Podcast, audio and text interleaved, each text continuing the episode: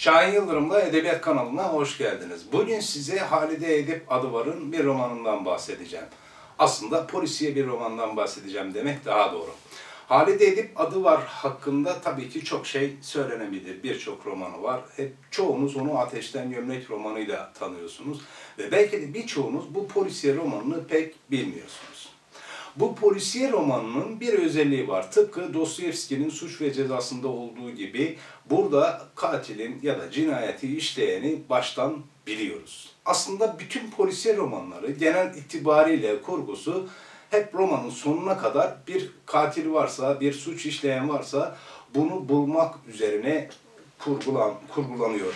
Ama burada tam tersi. Yani siz katili baştan biliyorsunuz. Öyleyse yazar burada ne yapmaya çalışmış? Aslında Halide Edip Adıvar'ın 1936'da yayınlanan bu kitabı Yol Palas Cinayeti. Yol Palas Cinayeti'nde hem dönemin bir sosyal yaşantısının küçük bir panoraması sunuluyor hem de bundan daha çok insanların yani roman içindeki kişilerin iç dünyası, ruh çözümlemeleri dile getiriliyor diyebiliriz. Romanın asıl kahramanı Nadire ya da diğer adıyla Akkız bir cinayet işliyor ve e, bu cinayetle beraber roman akıp gidiyor.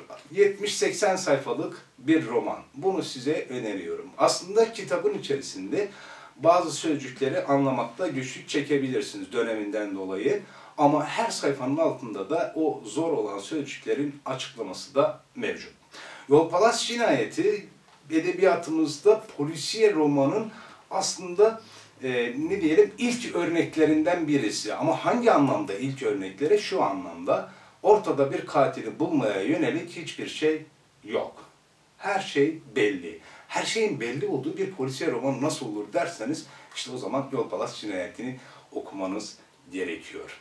Yolpalas Cinayeti hakkında Selim İleri'nin bir sözüyle bitirelim bu videomuzu. Selim İleri der ki, ben Halide Edip Adıvar'ın bütün eserlerini okudum ama Yol Palas Cinayeti'ni okuduktan sonra onun ruhumda uyandırdığı e, izlenimleri, etkileri hala unutamam der. Size Yol Palas Cinayeti'ni okumanızı öneriyorum. Halide Edip Adıvar'la ilgili daha sonra ayrı bir videoda çekeceğim.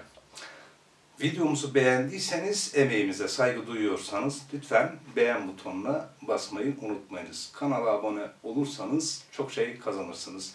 Görüşmek üzere, keyifli okumalar diliyorum.